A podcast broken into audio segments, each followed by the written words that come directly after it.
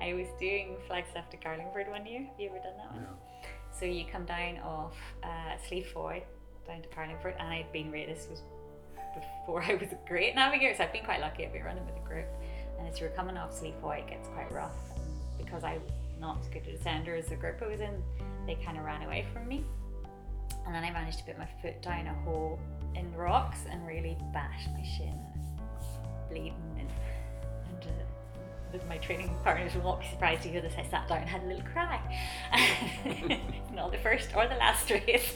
and then I was like, right, I have to complete white out, get the map, the compass out, and uh, managed to get roughly the right direction, but I came into the wrong end of Carlingford. So came in too far. So then I had to run down through blood pouring out of me, tears streaming me. These people were all coming out of church or whatever, and they were kind of looking at me like. And I actually ran up to the finish in the wrong direction. So they were standing looking up the hill. We were, I sort of tapped them on the shoulder. and go, Hello, I just finished. That's class. That's Gillian Wasson, and this is the Inspirational Runners Podcast. Hey everyone, welcome back. My name's Robbie Marsh, and I'm your host, so welcome to the podcast. Back to the mountains this week with international runner Gillian Wasson. She can often be seen on the podium of home races, and her success has seen her represent both Ireland and Northern Ireland in various races across Europe, pulling in bronze medals during the Masters. Some people may not know as Gillian is a late comer to the sport, where she started on the roads gracing an amazing marathon time of 3 hours and 3 minutes. But it's the mountains that drew her heart, even with those scary descents that she often has troubles with. Been a busy week, so only getting this up now. But before we start, I'd just like to give a huge shout out to our sponsors, Born to Run. Their award winning winter series is back and registration is now open. So make sure you look out for the early bird dates by logging into their website or finding them on their Facebook page. The first race be held in Minnowburn, Belfast on the 2nd of November. It's c- coming up very, very soon. There are also reduced rates for junior races, so why not make it a family affair? With great pleasure, I give you Gillian Wasson. And he actually doesn't know anything about them. No, no. Because I don't know anything about you either. Probably for the best. Do you know what it is though? I enjoy. I like the surprise. yeah. No, I enjoy. I know. I, I was it was quite selfish me doing the podcast to be honest. I was enjoying sitting with these people and talking and getting the crack with them and not knowing. You knowing. can tell you enjoy getting people's stories from them, you know. I think that's So sometimes knowing it before you go makes it all a bit. So I absolutely know nothing about you whatsoever. I've seen you running past me in mountain runs only when it's out and back courses. I might add, you're coming back the other way and I'm still on the way out. But you do run. because you're usually done the day before and the day after. That's my. That's just an excuse. I can't run fast, so I run the day before. So internationally, you've been running for Northern Ireland. yes. Um, how does that make you feel? Like Northern Ireland international runner. It's, amazing. I never expected it. You know, I wasn't I wasn't sporty at all growing up. I only took up running when I was just coming thirty. Jeez. So uh, So what were you doing? Nothing. nothing. Getting getting overweight mostly.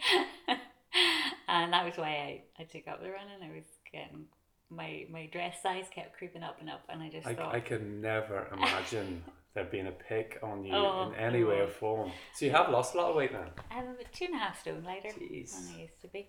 Um, so yeah, it was you just lose even more from body fat perspective as well. Like you gain yeah, muscle well, as my well. shape has changed a lot, definitely. But yeah, I started going to treadmill in the gym. I remember like five minutes. I remember, uh, That's unbelievable. you know, when that. you go to the gym and they set you like a wee program, and it was five minutes on the bike and five minutes whatever, and they give me five minutes on the treadmill. I remember it nearly killing me. And to think what I'm doing now, so I mean, I wasn't not at all a sporty child. But How long ago was that's not that long ago then? So I'm 44 now, and that was just coming up to my. Shocked. Why do I look so right much older than you? I I love stuff like that because I know it's a bit of a cliche, but I always um, Chrissie Wellington's book. I don't know if you've ever read that. Um, No. She holds the Ironman world record, but she didn't start until later on in the years. And I always thought to myself, you know, what if Jimi Hendrix never picked up the gu- guitar or John Lennon never picked up the pen to write music? and like that's inside of you all that time. And my mum always says this. She's always like, "Why did your PE teachers not pick up on this at school?" And I was like, "Mum, they couldn't have dragged me out." Damn them PE teachers! It's all their fault. It really wasn't. You should have asked, Mum, why did you not take me out? Actually, Well, that's the other thing when we don't really come from a sporty family either. So the background. My brother's very into cycling now, but um, but So yeah, I'm 44 as well, so I can relate to that sort of era. yeah. I've grown up and there was no real sport in I'm from Yeah. Donegal originally, so you know. there wasn't any influence really. Athletics was a reasonably big Was thing it? in Donegal. I, I do remember. I remember friends being into you know um, people I grew up with. But yeah, I did one interest. cross country race when I was at school, and uh, it was supposed to be three laps long. And I remember I had to borrow somebody's spikes, and they had already worn them, so they were soaking and, and really muddy. And uh, after a lap and a half, I faked a twisted ankle because I was about to come last. The person who was in last was about to overtake me, and I couldn't go. I had to pretend I had a twisted ankle for the rest of the day. I'm, I'm going to keep that one up my sleeve. Sometimes I've been running and, find it very difficult in races and think, You think if I Actually, just if I just went over my ankle or something here now, I could stop this pain. But my, my original cross countries, we worked out a way of cheating that if you didn't go to the starting line to begin with, uh-huh. because used to put people out in the course so you didn't cheat in school, because we used to run down along the beach, and we never went to the start, so we went like a quarter of a mile around a different direction, and we counted twenty people running past, and we jumped out, and everyone thought we were really good in the cross country. We qualified, but we'd never ran it the course in our lives, like. Um, but there was I never would have expected back then. so when you look back then to now, like that's I love that because there's so many people have got. You don't know what's inside you until you try all these different things, isn't it? I, I as I say, I never ever would have guessed that, and I still think it took my mum and dad quite a while to, I think, to believe. um, they've come to a few of my races now, so. So But- your, your last exploit then, let me talk about that bit. So you're just back, not that long. Yeah, so, well, I was in yes Italy there just back on Wednesday. That's phenomenal too, isn't it? Oh, Italy. it's amazing. I, I'm telling you, anyone should do it. If you're over 35, anyone can enter. You don't have to qualify. And it's the most amazing event because it's everyone from 35 up to 80.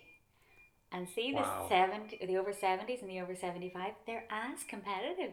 It doesn't, you know, there, there's no kind of, oh, you know, we're older now, we won't bother. Oh, it's, it's brilliant.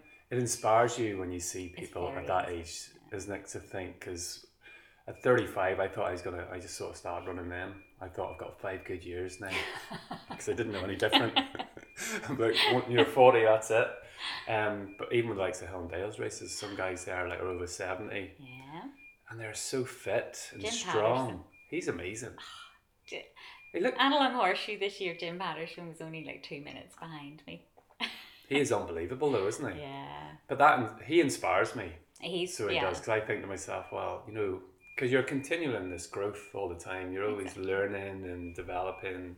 And I think that's a beautiful thing about the mountains that actually, it, it sometimes a age can be a good thing there because you've Mm. got the technique and you've got learning about the mountains and you know you've got mountain craft and I think on road running, you know, age maybe is more of a barrier, but Yeah. definitely not. And but yeah, we I- went we went down on the Saturday. The the sixty to eighty race was on, and we went down to it, and it was very hot. It was tough, tough conditions. And we every weekend past, you can see your ages on the back of your vest, and uh, we're like, "That can't be seventy-five. They can't be." Especially a lot of the Europeans, they have like a real healthy lifestyle, don't they?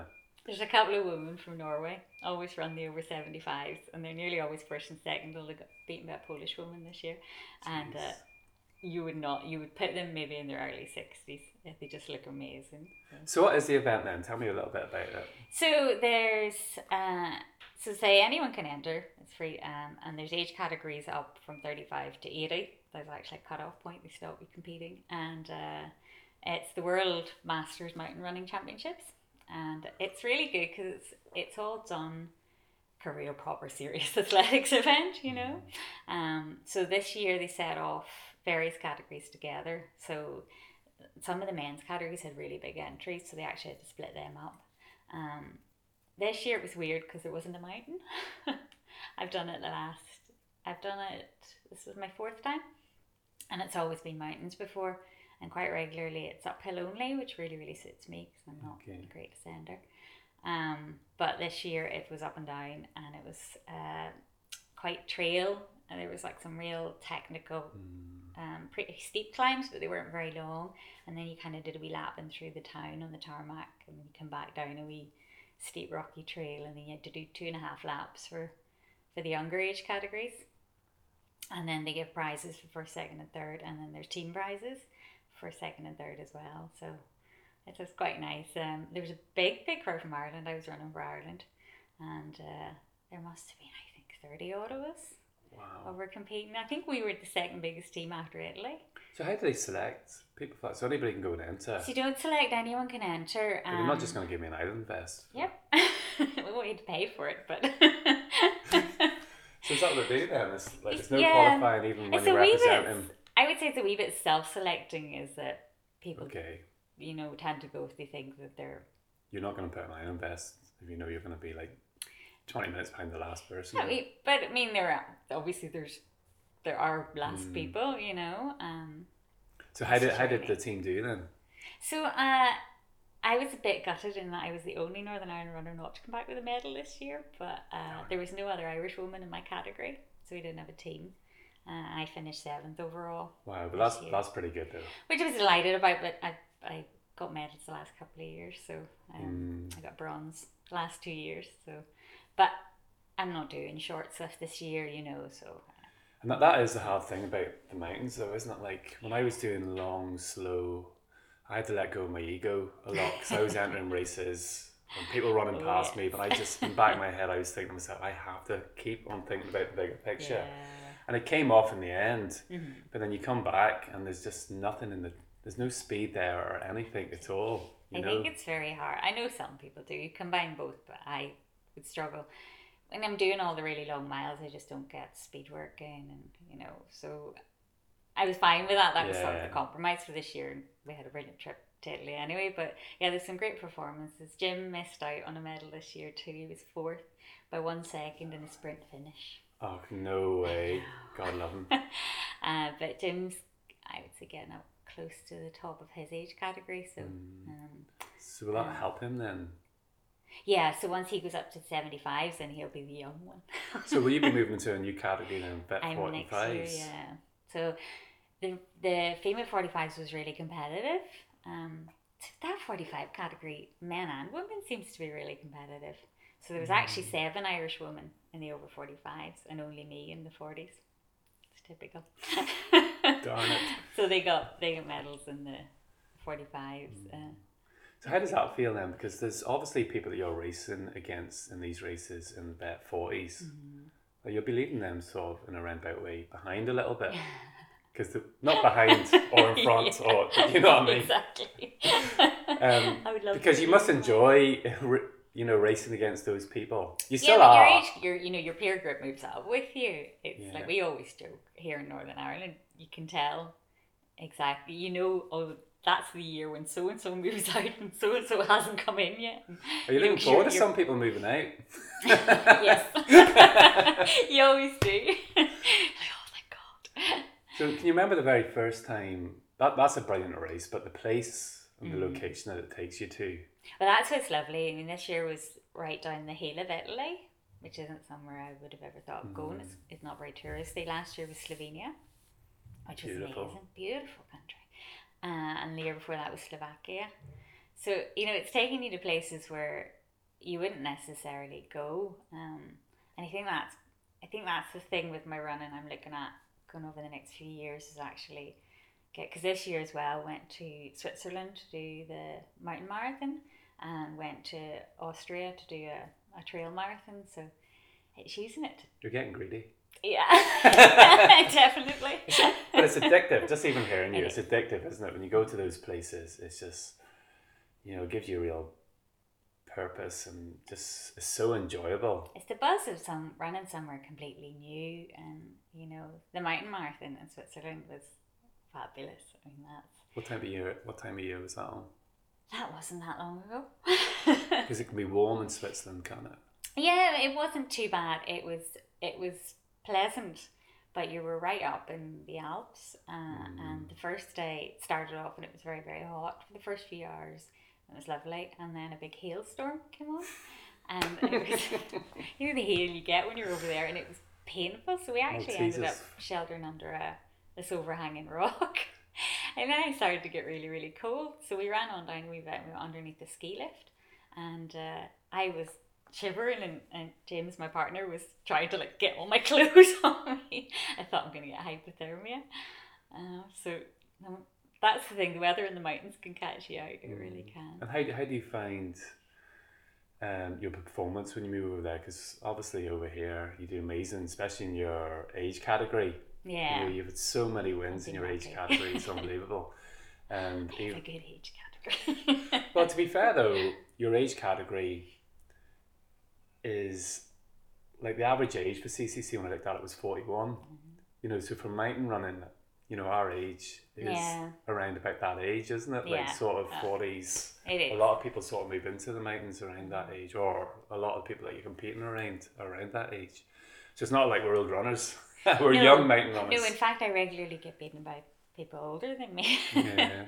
the 45 age category here in Northern Ireland is is very intense, you know. So how is your, how does your performance fare out in the likes of that Switzerland marathon in Ah, your in your quite- category? Yeah, I mean that was quite hard to tell really because um the that's a mountain marathon, so it's navigation, Mm. it's all that kind of Okay. and there was only oh there was very few actual teams finished. So we were fourth team Brilliant. out of seven who finished and fourteen had, teams had started. So So this this s- strategy of that race is the same as like the Mourne Mountain Marathon. Yes. It's a navigation course. Yes, yeah. so Um, you're given a map. It's slightly different. They give you a pre-marked map, and then you just navigate around to. It. So the start of that race was at the top of a cable car, right? So you turned up when you register. They give you a cable car ticket. You turned up. We went up to three thousand meters to start the race. How did that feel? just mad. If no, for a start, I've never started a mountain marathon where I ran downhill. That's high. Oh yeah, and just stunning. You know, the Alps just spread out around you first thing in the morning. Just and I really, it was quite a sort of a very rocky kind of landscape, like a very scree. Um, so it's like starting on the top of the or on the surface of the moon or something. but that was amazing. Do you prefer that type of racing to the likes of like a marked out course? Um, I think I'm moving more towards that. I only really learned how to navigate maybe four or five years ago. I decided I had been running mountain years, races for years before that, blissfully ignorant of how to navigate. and eventually I thought, right, Gillian, you're going to have to learn how to navigate here. Um, I've been so lucky, really. I'm. I'm of getting that way myself. it's like, okay, you've been up here long enough. exactly. People keep on asking you, where's your map at? And I'm like, mm. I know, are looking at you in disgust when you're following them. So it's all right. I need to be able to stand on my own two feet. So um, I just, it's real. I went on YouTube videos, uh, and then I, I had a friend in work who did a bit of orienteering, so he gave me some tips, and then just went out with a map and a compass and practice, which I think is the big thing. Really, it's just getting out there. But now I really enjoy that side of it. It's like a whole other kind of Yeah. challenge than navigating. It's nice to get because you have the same. We're pretty lucky here with the races that we have. There's no doubt about it, like the Horseshoe, Hill and Dale, Seven Sisters, all those good stuff. Um, but when you do it every single year, because you, you do you go around you go around the rounds, like it's nice to get something nice and fresh, isn't it? Yeah, I think that's where I'm getting to at the minute is that I'm I'm finding I don't necessarily want to do the same races every year. I want to start going and doing different things and yeah, the, the mountain marathon is just a whole other Austria, challenge, you know. Slovakia, Switzerland, yeah. those type of places. but, Do you remember uh, the very first time that you put on the Northern Ireland vest?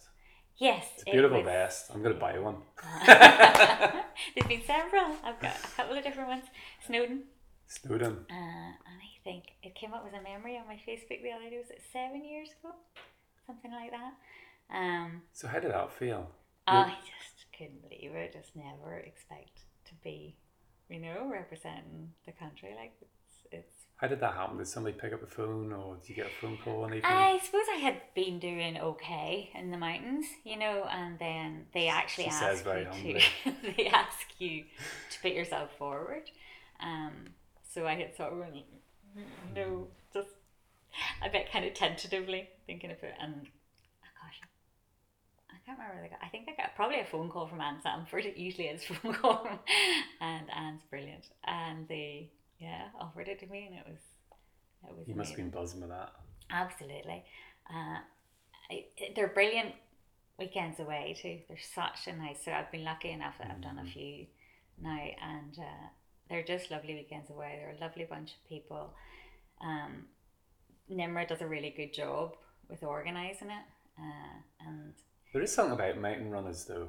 All the road runners gonna. it's very they're so approachable you know i mean i was Mm. sitting we were sitting there in italy talking to ben Mounsey if you've heard was one of the top english mountain runners and he could just be chatting to anybody and you know it's the same any of the top guys that i've had the Mm. fortune to to stumble across everyone's very down to earth and but it's funny some of those races you would go to especially the home international so there's just the home countries so um and maybe the team. So there's no hiding place.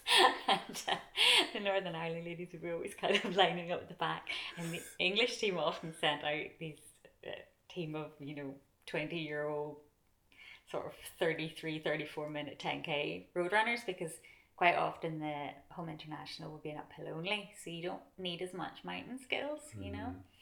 And we'd be like, what are we doing here? So, yeah. Do you get that sense sometimes? I know when I that was my first experience, obviously going over to Chamonix, Mm.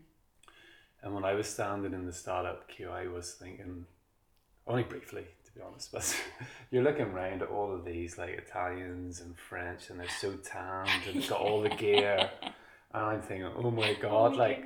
Like, am I white looking? And you have a, the totally incorrect perspective on- yourself Yeah. because you've come from Ireland, it's gold and whatever. Like, and there's an element of feeling a bit out of place. But actually, when you start the race, Yeah, it surprises you. yeah. Um, the Mournes are a great, tell. a great playground for us. Oh, absolutely. But I think you can't tell who's a good runner and who's not just by looking at them. You Mm. think you can, but but you really can't. And especially on the longer races as well, because the longer races, you know, they really do test your weaknesses. I think it's a lot about mental strength too, and, Mm. and I think that that kind of appeals to me because it's about just you know beating that bit of you that says you want to stop. This is hard. You know, I'm quite stubborn. Yeah. I But think th- that's there's something benefit. about every time that you meet you on course, though. You're always smiling. You have this huge smile. Like, do you think that's now maybe when you go past, Yeah, it's not frowning again? But Some of my Do you think that's training partners, though, we 'cause- listen to this, going, no, you haven't seen the other side. but do you think that is important though? Because you're talking about mental strength there.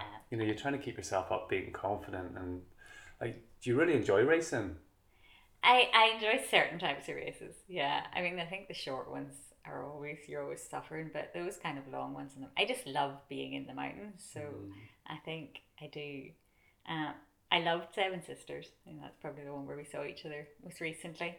I just thought it was an amazing course. Yeah. Um, and I also went into it with the attitude I'm going to enjoy this.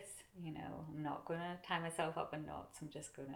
It's such a long race. I think you have to. You know. Plus, you were chatting away with people, and you know. I, I met you actually going down. I was going down the steps in Muckish Yes. to the miners turn path. off point. You were coming up out the miners path. I was like, oh my god. And you- and you- well, Robbie, how you doing? Like, like she is so happy. She's on the way back up, and I'm going down. I'm not as happy as that. But those type of races, um, do you feel like the Hill and Dales obviously sharp, short. You can't get a breath, yeah. and it's deep pain from the start, Yeah. really. And if you can pull a smile out, you're doing well. Yeah. It's maybe a no. cameraman. That's the reason why you're pulling a smile. But the longer races, you enjoy the journey of that then, Yeah. the adventure. Definitely. so. And it, it is more sociable. You do end up Mm. to people. I mean, I came, my original background was road running. So it's, uh, it's so different from that. You know, that was just the focus on your watch, the focus on time.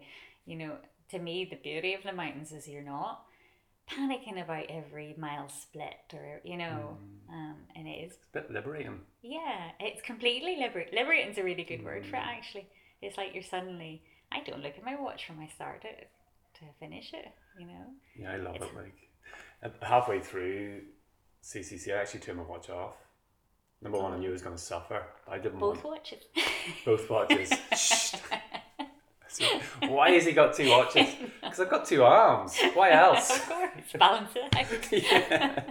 But you did start road running when you lost the weight. Then you started road running, and you actually ran some phenomenal times. Like you have like an eighteen minute, 18, 5K. 27, 5k. and your marathon time was down to like three hours. 303.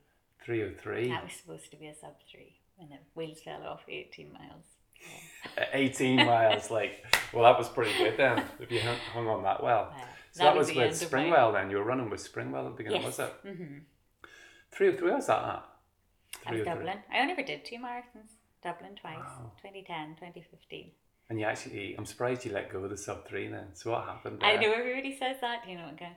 Um, I I have I had a brilliant coach, Jim Johnson, for five years, and uh, that was our big focus of the year. And I, the training went really well. Um, I hit PBs at pretty much every distance, and uh, I always knew three hours was going to be a big ask. it is. Let's not. Less than 1% of marathoners, like, so. exactly. Uh, but I did. I did one twenty four or something at Belfast half, and you know I was kind of on How long have you been running when you've done that? Twenty fifteen, so about ten years. Okay. Jim was quite. So you're on the um, road quite a long time before you hit the hills. Yeah, and I had already been getting trained by Jim for four or five years. So I mean, he was quite adamant it wasn't.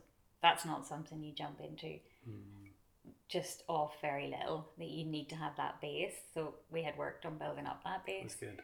Um, but it was the whole focus of everything from the beginning of that year till October.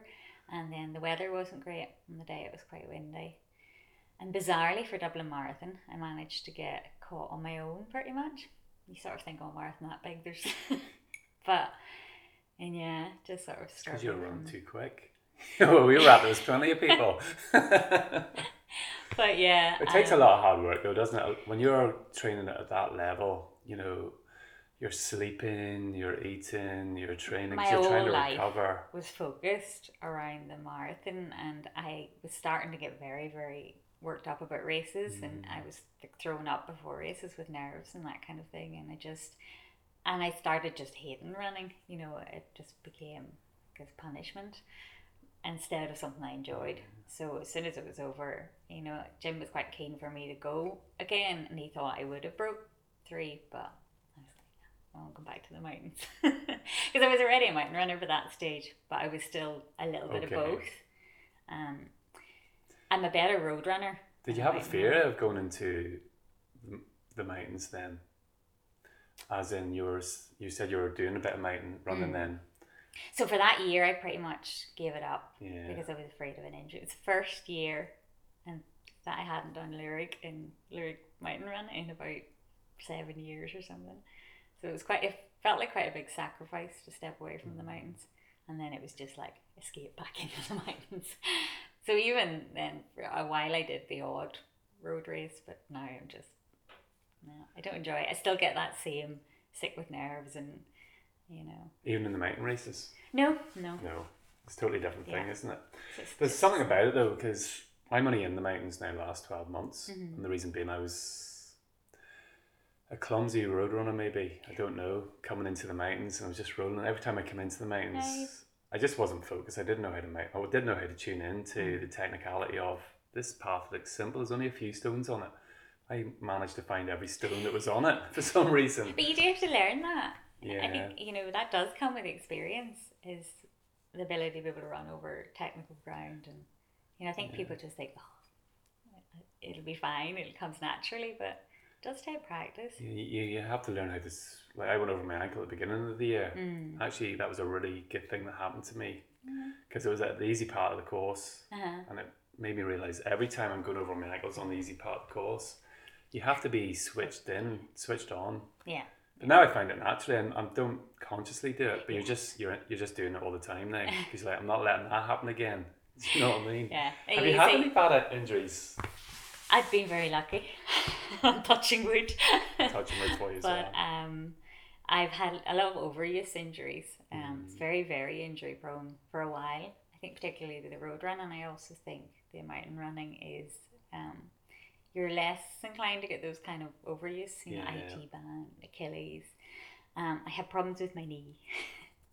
Uh, at the minute, uh, which I think is probably cartilage related, but I'm currently ignoring it. So do you think the road has helped build that strength then, like sort of build up your ankles and sort of those sort of things? Because I think the mountains really build up your ankles. Yeah. You know, I'm I find my ankles are quite strong and quite flexible. I think the road. I mean, I think I took a lot from my road training, I, and I certainly come out of it with a lot of strength. Um, especially marathon training. I mean, really makes you a very strong runner. And I'm still, I would still do better on more runnable courses. Um, as I say, I would always have been a better road runner than a mountain runner compared to my peers. So it's people who would beat me on the mountains, I would beat them on the roads. Which is why I think my coach tried to steer me more towards road running, but it just wasn't for me. I'm not I'm not a great descender, which is my weakness on the mountains. Um, and I've been trying to work on that. I actually went and had hypnotherapy, which was a because it is a fear, isn't it? Yeah, It's a fear. it was becoming a real fear. Mm. Like I was almost freezing up on the descents. So I went to this poor, poor hypnotherapist, and he's like, "What do you want? I want to be able to run really fast down mountains." and he's like, "Really?" You can see him going, "Is this ethical?" So part of it, he was like, um, "Tell me about a time when you really froze up in a mountain." And there was a, a Donard race two years ago now, three. Um, and I said, oh, I was coming down the Glen River path and it's really stony and rocky and rough. And it was hailstoning. And there was like a wee thin layer of hailstones had landed on it. I said, I really froze up and I had to walk. And he goes, but that's just sensible. all. I was like, yeah, but the people around me were running.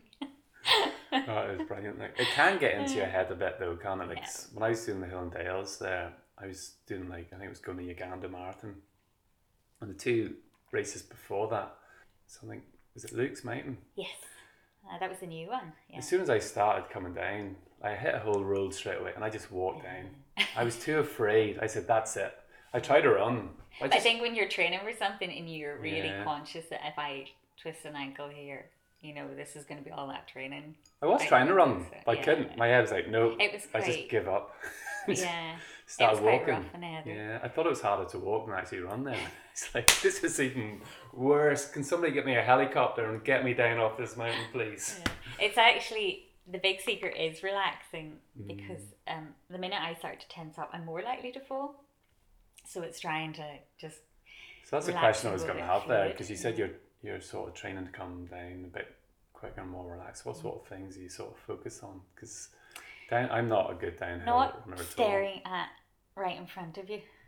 I, you know, not thinking right, put my foot there and put my foot there. Actually, to look sort of slightly ahead. And the thing from the hypnotherapist was to trust my feet. So just uh, you'll occasionally hear me muttering to myself, trust your feet, trust your feet, trust. and just because I, it's like you know when you're going downstairs, you don't look at your every stair you're putting your foot on. You just trust that your feet will. So it's a bit like that. Just go, just flow, and trust your feet, and let them. Which will work fine until I stumble, and then. If you stay relaxed though, you know when your foot lands, you're going to flex, Yeah. aren't you? Like you're going to keep on going. I think getting your feet up quickly too is Yeah. one of the things. Fast feet, because if you even if you do put your foot in something, if it's coming up straight away, then you're less likely to go into. Mm. So is it short steps or longer strides? No, short. I would usually do short steps, especially if it's very steep. Mm. Little short, fast steps, so you can kind of. Because you see some of the guys coming down there that are really good descenders, I'm so jealous of. and I like when I'm in the Hill and Dales, I'm strong. I think it's the long legs. Yeah, don't know if it's strong enough. When you've got long legs, it helps you when you're going up 'cause you can take big Yeah. steps up. But when I'm coming down, somebody overtakes me mm. because I always end up too far up in the field going up because my long legs.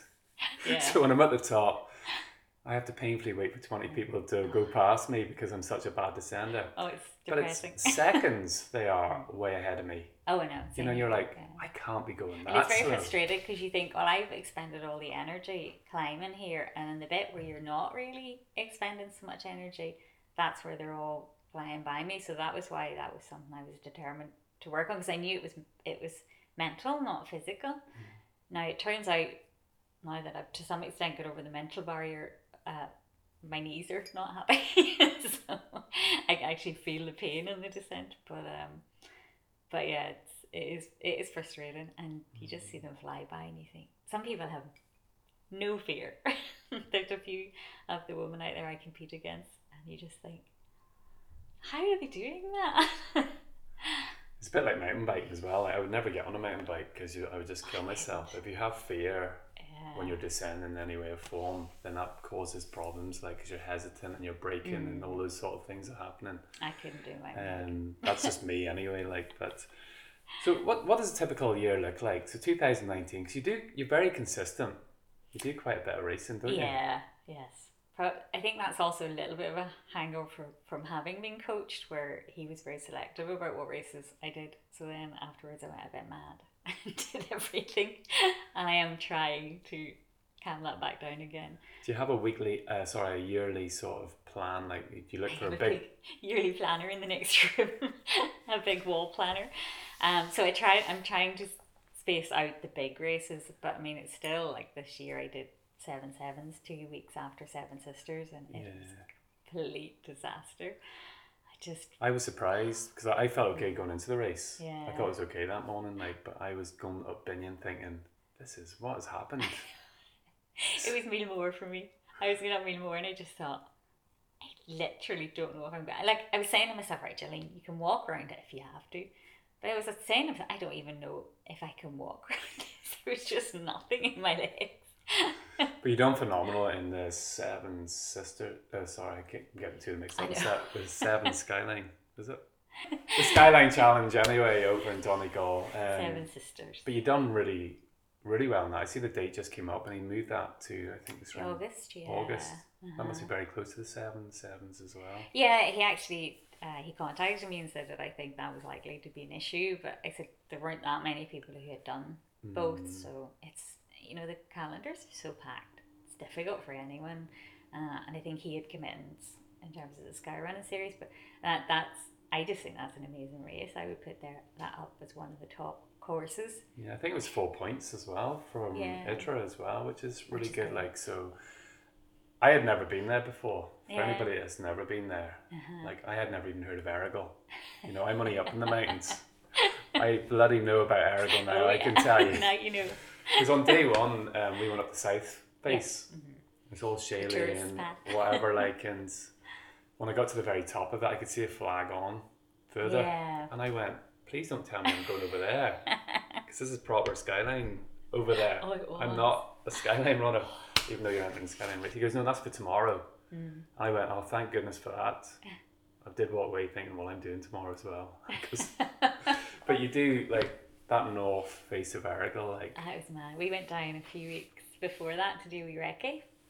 Because I'd never, this is the funny thing, I'm from Donegal, but because I wasn't a runner when I was there, I'd never been up Errigal or Muckish until I, you know, started going back down and doing them. And uh, uh, I had done Seven Sisters the year before, but you didn't come up. You know, it was quite a different race. you done really well the year before. well. Won it the year before, which was fabulous in front of my mum and dad. And That must it have been really amazing. emotional. Was, yeah, especially as I had it. Oh, I think that was why I was so determined to do it properly this time. I think I just hadn't fueled properly the year before, and coming off uh, Errigal, I was all over the place. And apparently, these couple of guys found me kind of wandering around off the path. so God love them. They sat me down, literally put jelly babies in my mouth, fed me water, then uh, got me up, got me down the, the you know the scree bit until you hit the grass, and then the jelly babies must have kicked in, and I just took off and left them. so yeah, I was delighted to win, despite that. Do you but- feel your road running taking kicking back in then because you've ha- have got good like mileage over the years in your legs, like. There's a when you lot hit- of miles in my legs, and I do think that helps. You know, I think every year you're putting that into them. You know, you have that that strength stays in that muscle memory, and you know. Because you hit the road then it was like three miles or something, isn't it, to the finish? So This year, so last year it finished just at the bottom of Errigal. Um, but yeah, no, that that three miles at the end, oh god, I was dying at that stage. So I I was going along and it was quite flat, but I tried to convince myself it was, there was uphills. I thought I'll just walk this way uphill, and then this guy caught up with me, and uh, he was done too. So the two of us would go right. Okay, we'll run to that tree over there, and we'd run away from it. and then right, we'll make it to the lamppost. Oh, but I'd never, that's it's- the longest race I've ever done. 13? Oh, is it? 32. I'd never gone over marathon distance. Yeah, so 50k, it's like 14,000 feet, right? Close to that anyway, isn't it? Yeah, amazing. But I don't think even the figures actually show you what that race is Mm. like because there's no paths. You know, you're on that boggy ground most of Boggy the time. grain, long grass, Yeah, and then that climb up Errigal. I love that. I do. I do a wee bit of bouldering. You know, the Okay. indoor climbing. And I love a bit of scrambling. But that's going to help then as well because it didn't help me getting there for the very first time. but oddly enough, um, since I came back from that and after doing that, and I was going up the Mournes, I was looking at different paths and different routes that were a bit more creepy than what I was used to. And I was, for some reason, just by doing that one race, I felt Uh-huh. more comfortable doing these ridges that I hadn't done before. yeah. Just getting that familiarity with it. I, I really I quite enjoy a scramble up. I don't I don't like going down on it. So, um, but yeah, I really. But there was one that. point I came across boulders, about three quarters way up, Yeah. and I didn't know where the flag was. No, Because it and you had to kind of go round this outcrop. Yeah. and I was like, well, where do I go? I can't go back down from here, so I have to go around somewhere. I'm lucky enough to see another flag up. yeah. up But you were there, like- literally holding on with your hands. like that. Yeah. It was it was brilliant. I loved how they described it in the race briefing. Some bits are a bit airy. okay. It first hit me when we were going up Muckish. That So- was a tough enough one too. Yeah, it's quite a tight ridge, and I was with this guy. We'd ran about three or four miles together, and we hit the ridge. Mm. And I was on my hands and knees next to the trail. He says, "What are you doing?" Because I am not running next to that edge. And he was just running up normally chatting to me. And I was like Spider Man alongside him. Um, do you enjoy that type of ridge running? There's a bit of I do. I like, uh, you know, as long as I'm going up or going on the flat, I'm fine. I'm not scared of heights at all. Um, as I say, it's just the descending that I struggle with. But I also, I quite, I like things that push me out of my comfort zone. You know, I quite like going out and doing something that's where I feel like, and I've been in so many situations where I felt like, Gillian, what are you doing here? Maybe this time we've gone that's too good. far. Gillian, uh, next time I'm thinking that, I'm gonna think Gillian thinks this too. It's good. Because I quite like going out and doing, you know, sometimes runs on my own, and I've gotten. I went to I went on holiday to the Lake District uh, a couple of years ago on my own, and decided I wanted to go up Scafell Pike. So I met this group of pensioners, and they told me they got from Seathwaite side. So um, out map and compass and all that got up to the top, and then they had told me a different way to come back down, and uh, it was really misty at the top. So I was heading off Scafell Pike with just my map and my compass, crossing this big boulder field. I don't really like boulder fields because I don't like the holes down between the boulders. And I was halfway across this complete whiteout, and in the middle of all I could see was boulder field, and just thinking, "What are you doing?" but it's great once Because you you, are it. totally disorientated though. You do not have a clue where you're at when it's total white out. yeah, it's quite creepy. I still find it quite Mm. creepy whenever, because it's so disconcerting. You know, if you had to tell me guess which way is north without a compass, I had- wouldn't have a clue. I think it was two weeks ago or last week. I went up Binnian. Yeah. It was at nine o'clock at night, like, but the fog was down and it was raining. I'm doing a race in a month's time. I know it sounds crazy to people, but I might be in that situation, so I did want to experience it. Yeah. And whatever happened at the quarry on the way up, I turned 90 degrees left and I thought I was going up. Yeah, I actually thought I found a really easy path that I never knew about. that nobody had discovered. It's just like, I'm just going to keep on going with this path and see where it takes me. But it wasn't going up. Yeah. Kept, but there was a big steep side to me at the left, and I thought that was me looking down at the wall Uh-huh. because I Yeah. still thought I was going up the wall. I nearly ended up in Wee Binnian. it's only when I got the compass out. I used actually the GPS on the watch, which brought me back to the course, and it brought me back to the path at the bottom. It almost freaked me out a little bit. It's Yeah. like, I hadn't. I'm so lost. I didn't even know I was.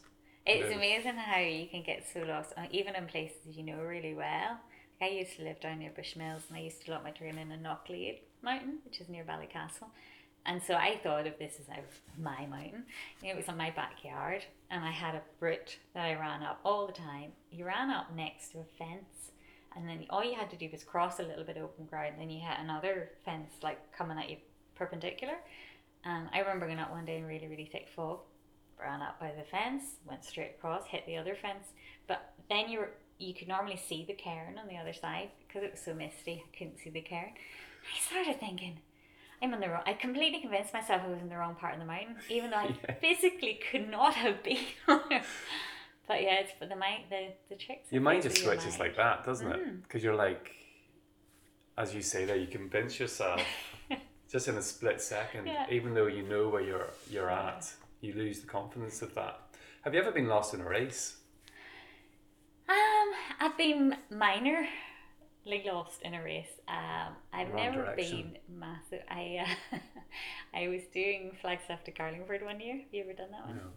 So you come down off uh, Slieve Foye down to Carlingford, and I'd been rated. This was before I was a great navigator, so I've been quite lucky. I've been running with a group, and as you were coming off Slieve Foye, it gets quite rough. And because I was not as good a descender as the group I was in, they kind of ran away from me. And then I managed to put my foot down a hole in rocks and really bash my shin, and bleeding and and. Uh, my training partners will not be surprised to hear this. I sat down and had a little cry. not the first or the last race. and then I was like, right, I have to complete white out, get the map and the compass out, and uh, managed to get roughly the right direction, but I came into the wrong end of Carlingford. So I came out in too far. So then I had to run down through the village, blood pouring out of me, tears dripping me.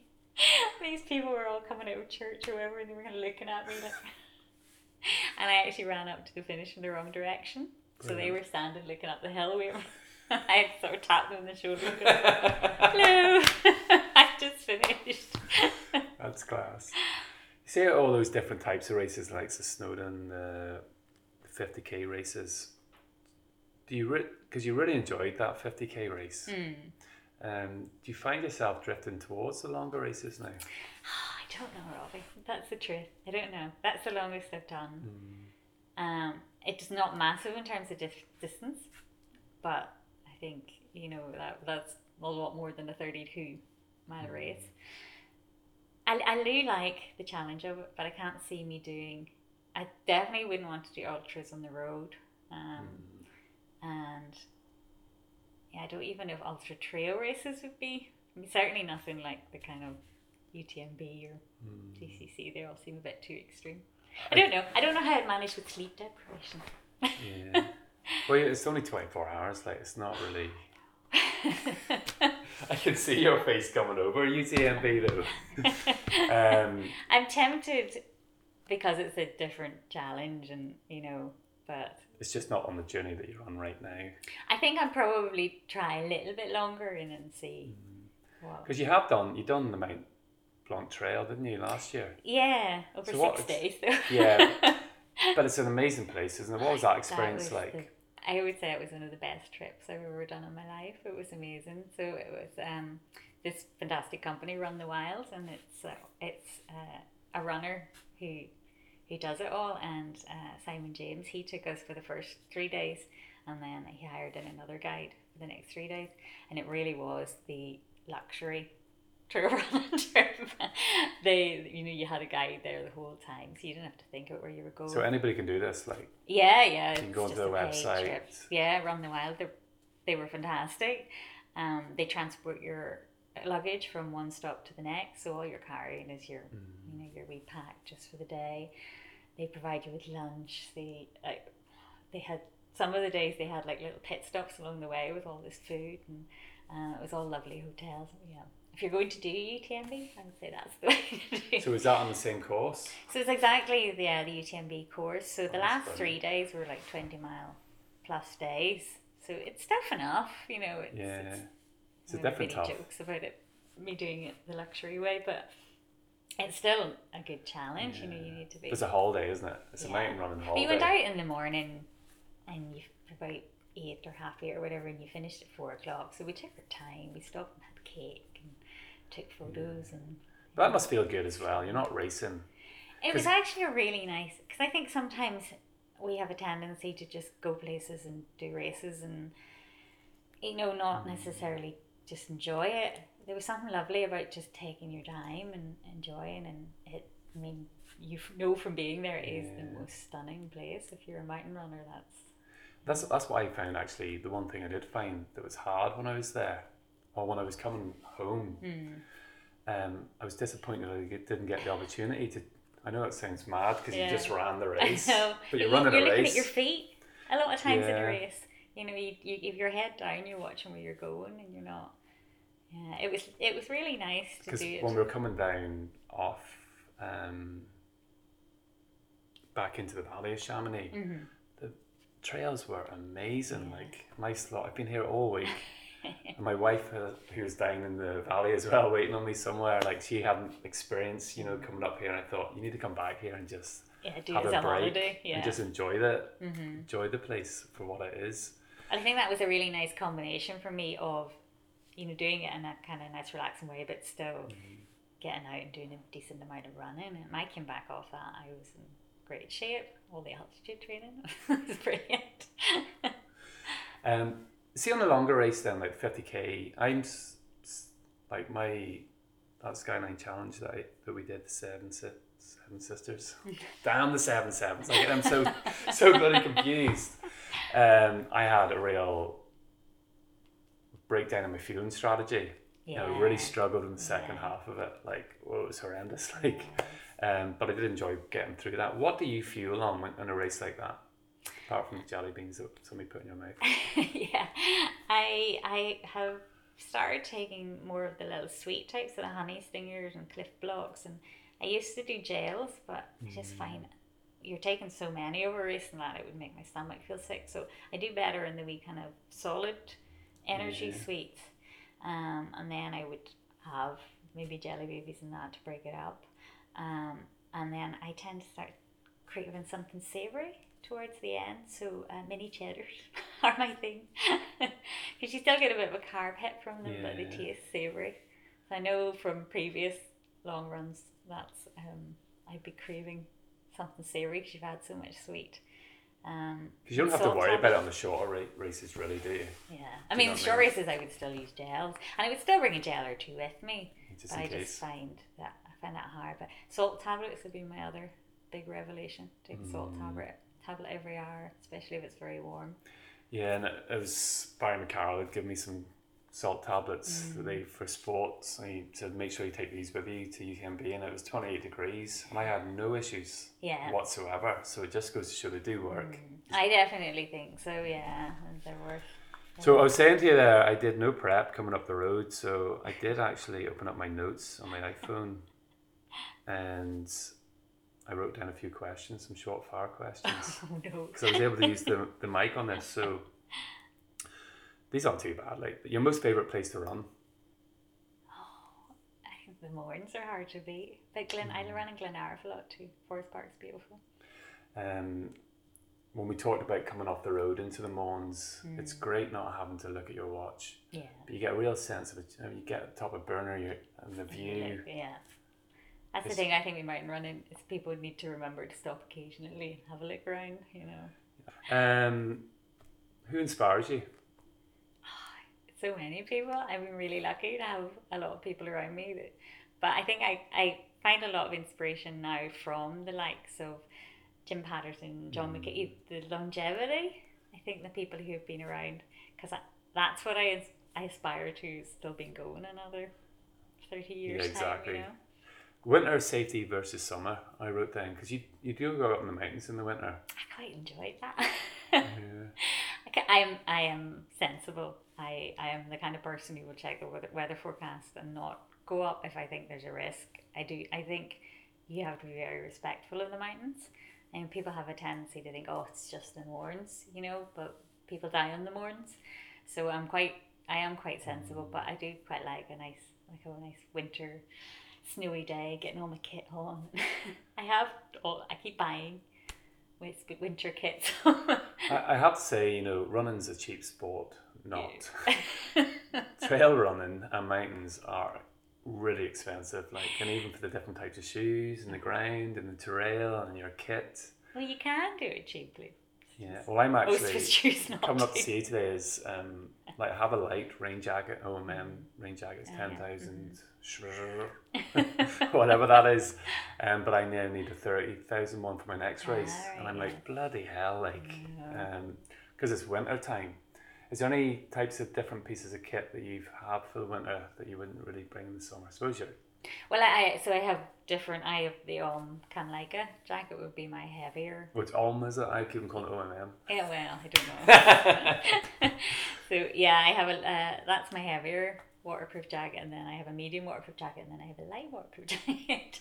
Um, but yeah, I have It some really. expensive, doesn't it? Oh, it does, but sure, it's my It's, thing. it's what you do. You know, it's That's my. it. Um, but yeah, I have the Montane Extreme mitts, the big heavy down mitts. I have I have mini crampons. I have a lot of these things that I've only maybe had on me once. You know, just Just in case. yeah, I'm just a sucker for But you do like the winter. You like it when it's snow. You like that adverse. I love the snow. I love being out in the snow. I think that's also it actually weirdly helps my descending because there's a lot of That is weird. You, you can slide down quicker. rocks. You don't feel so bad. I actually got a lot of stick because when we were in the Seven Sisters, um, when we were coming down to that beach part, Mm. on the video I put it down, I went down on my bum.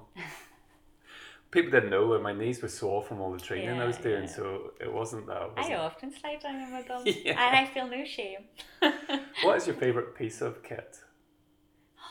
Gosh, I, mean, I, the the arm jacket I have always found has I've been out in some really awful conditions, and that's always held up very well for me. Because it, it can make a difference. Cold can Yeah. just, that's it. There's no and I that. get cold quite quickly, and when I get cold, I'm not happy. Then I'm not smiling. uh, and I've had some races where I've got very very cold. Gloves, good gloves. I would say that is Mm. probably my essential. Um, it took me quite a while to get to see where now I often, if it's a wet day, I wear waterproof gloves, and you know it looks like I've got big goalie gloves on, but I hate cold hands. I have a pair of over mitts. mm, they're a good job. It looks silly, like. I know, but you don't care. But to that point, that's the beauty about the likes of going up into the Mournes, which especially in the winter time, like you have them all to yourself. I You go up there on a Saturday morning, yeah. and You you, might not see right- anybody at all. Definitely. You know, it's amazing. This is maybe a bit of an unfair question. Who's the most fun person to run with? That was a bit unfair, was it? it?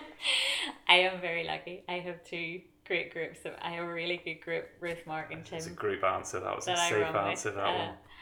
And they, yeah, we fight a lot, but we laugh a lot. What what one race would you like to run that you haven't run? Goodness, there's probably loads.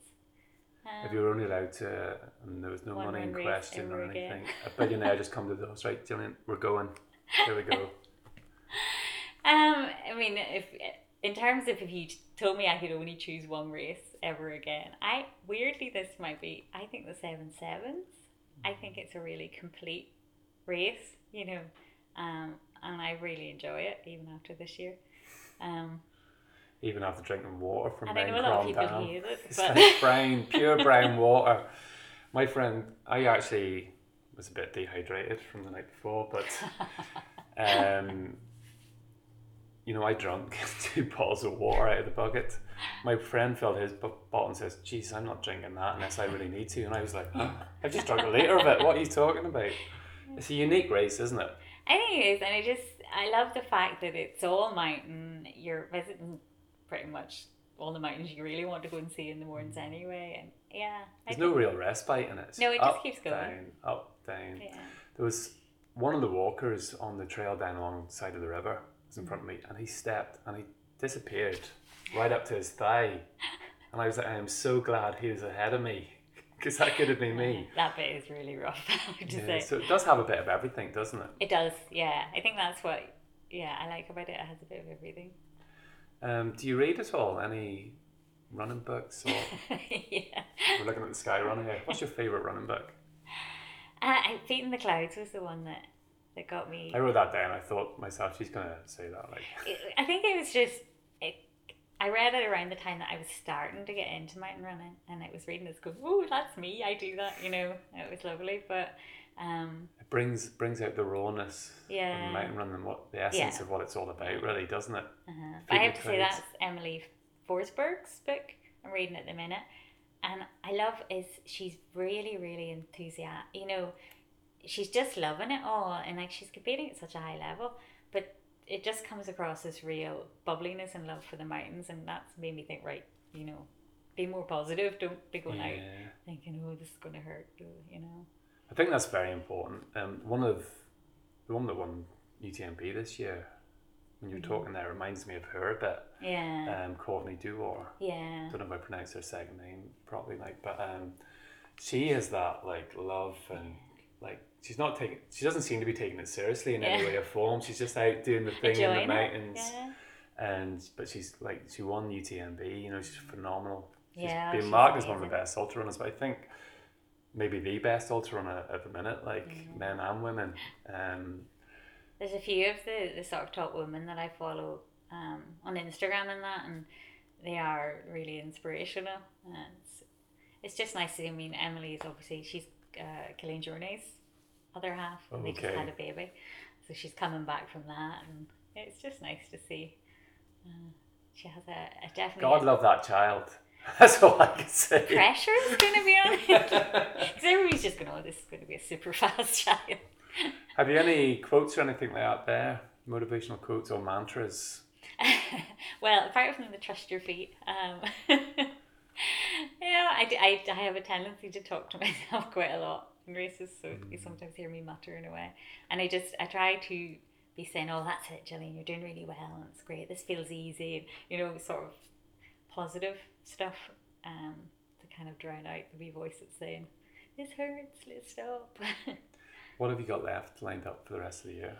I actually don't have too much. I was supposed to be doing Skyline, um, Mourne Skyline, but uh, work has unfortunately got in the way. So I'm pretty much finished. Italy was my end of season. Um, so then I like to take some time downtime and drop my mileage down and and start trying to get into a bit of proper training again. Um, speed sessions and stuff. And then there's a wee trail series, Sperrin Harriers Okay. trail series that um, our club always targets. So try to get down to a few of those. Just Do you use do them anything training outside of running? Like, I mean, from the perspective of strength and conditioning, and yoga. cross training. I do Pilates twice a week, uh, and I think that's very important because my flexibility terrible. and uh, even with Pilates twice a week for quite some time, it's still terrible. Um, and then I think the bouldering is quite good cross training because I don't you don't get much upper body work, so that's quite good for. My and then 11 year old really- son's got bigger arms than me. no, you do end up with these wimpy arms. and I'm terrible at the bouldering. Absolutely awful. But uh, it's a good workout without realizing you're doing. You know, it's good fun. I, I just can't be doing with going into the gym and lifting weights. And Yeah, it's get not. bored too easily. It's so opposite to running in the mountains. I like. I often think, you know, I was going up Binnian there, sort of every morning. I thought, well, this is as good as boot camp, if not better. exactly. You know what I mean? Just up and down in an hour.